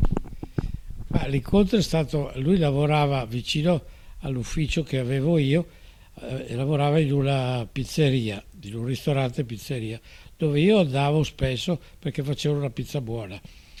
E un giorno mi sono un po' soffermato su di lui, perché lo vedevo girare tra i tavoli con questo viso così strano, così simpatico e così buffo e così interessante che ho detto, ma questo potrebbe anche essere uno che funziona- può funzionare per la pubblicità perlomeno. E infatti gli ho chiesto, ma sarebbe interessato a fare un po' di, di esperienze de- de- del cinema e della televisione? E lui mi ha detto, ma perché no? In fondo faceva il cameriere della pizzeria. E allora è venuto, gli ho, gli ho fatto fare delle fotografie con da un fotografo specializzato, gli ha fatto un bel servizio e ho cominciato a proporlo, ha, fatto, ha iniziato a fare cinema, poi ha fatto pubblicità e poi cinema. Alla fine ha fatto questo famoso pubblicità del, del pennellone che andava in bicicletta, ma ormai era diventato famoso. Ha iniziato a fare un film, mi ricordo con Pozzetto, e, e hanno cominciato a, a prenderlo tutti quelli che girano film a Milano, Celentano, eh, tutti quelli che allora c'era molto cinema che si girava a Milano, Boldi, era diventato un po' il prezzemolino, cioè lo volevano tutti quanti in, in qualche piccolo ruolo, lui c'era, faceva il barista, faceva l'amico, faceva il, fantino, era piccolino con questo nasone, era simpaticissimo il contadino, gli ha fatto fare un po' di tutto. Era diventato il prezzemolino di tutti quei film degli anni 70, Yuppie, quelle cose. lì.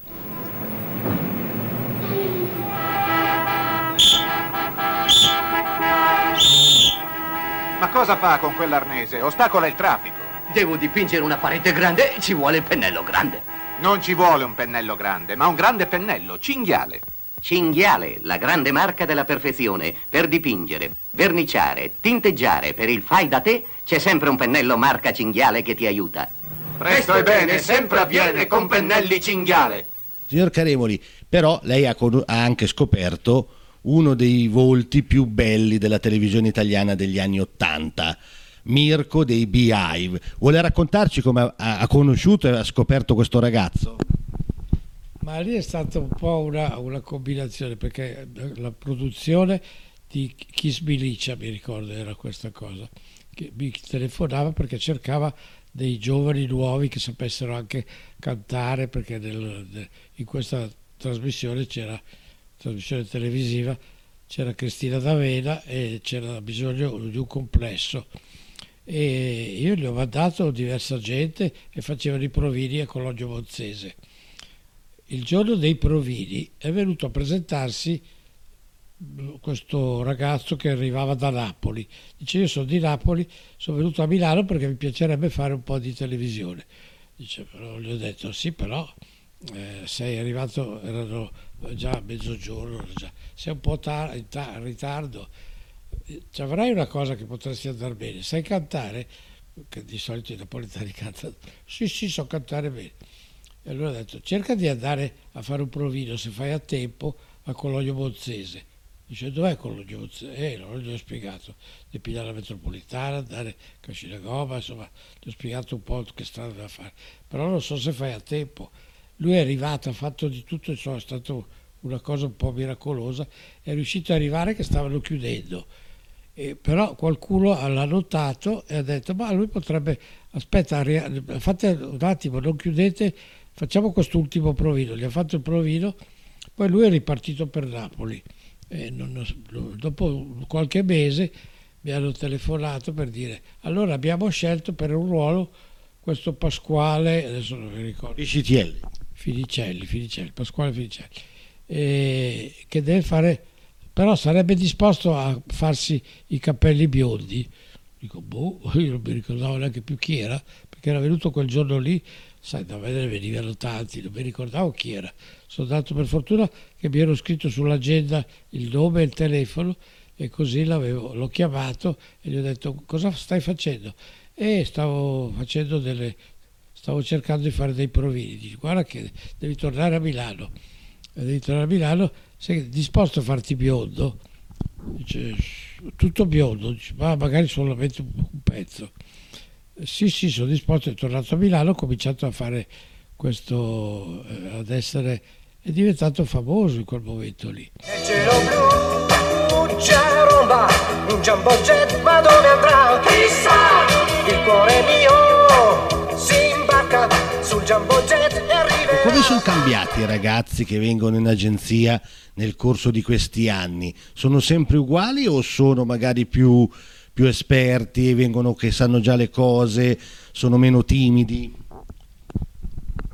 Ma sai, adesso oramai ci sono state tante, hanno già visto tante cose, hanno visto televisione, a volte sono, eh, sono anche, fanno anche delle cose loro sui vari TikTok, cose del genere. Eh, però sembrano, alla, alla prima vista, sembrano più esperti, più sanno le cose, sanno come se sapessero tutto. Invece poi sotto sotto sono ancora molto impreparati, bisogna prepararsi, insomma, vengono a presentarsi. Noi cerchiamo, se troviamo qualcuno che ha la faccia giusta, eh, di, di di prepararli, perché non si può eh, fare questa professione così come sei, devi anche un po' abituarti all'idea, cercare di capire, dobbiamo capire noi, e, insomma, vedere anche le fotografie su video, insomma, vengono che sono un po' come se fossero già molto esperti, ma poi non lo sono. Un aneddoto simpatico, una cosa che gli è capitata simpatica negli anni Ottanta o in tutta la sua carriera?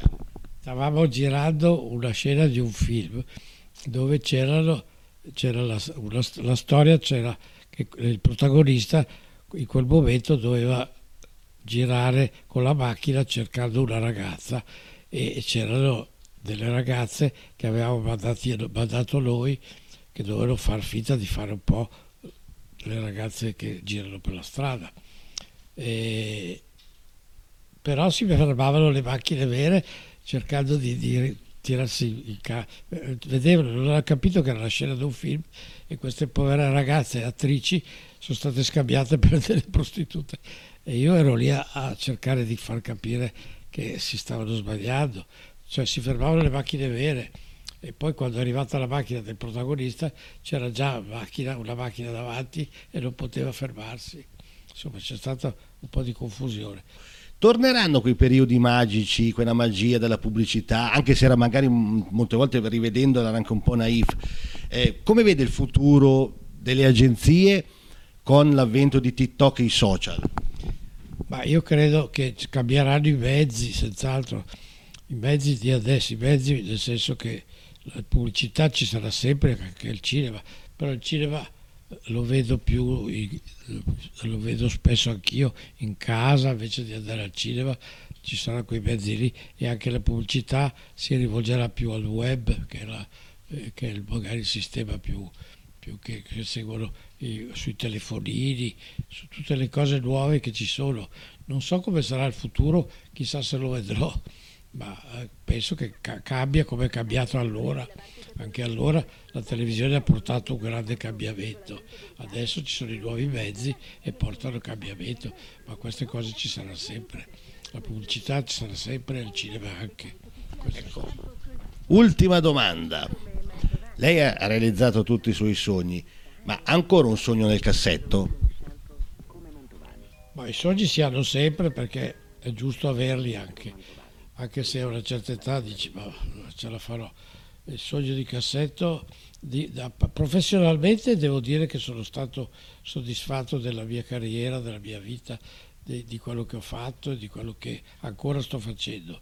Di sogni, sogno ogni tanto di notte sogno, ma sogni reali sono un po' difficili. Mi piacerebbe riuscire a scoprire ancora qualcuno valido come ho fatto negli anni passati e, e capire, capire quello che sarà il futuro della, della pubblicità, degli attori, del cinema. Mi piacerebbe ecco, riuscire a seguire queste cose e riuscire a farlo ancora. Grazie mille a Giancarlo Caremoli e un saluto dall'agenzia Caremoli di Milano. Cari amici, la puntata di oggi è finita. Vi è piaciuto il personaggio? Vi sono piaciuti i contenuti? Dal vostro Duca di Saronno un grande saluto, alla prossima puntata!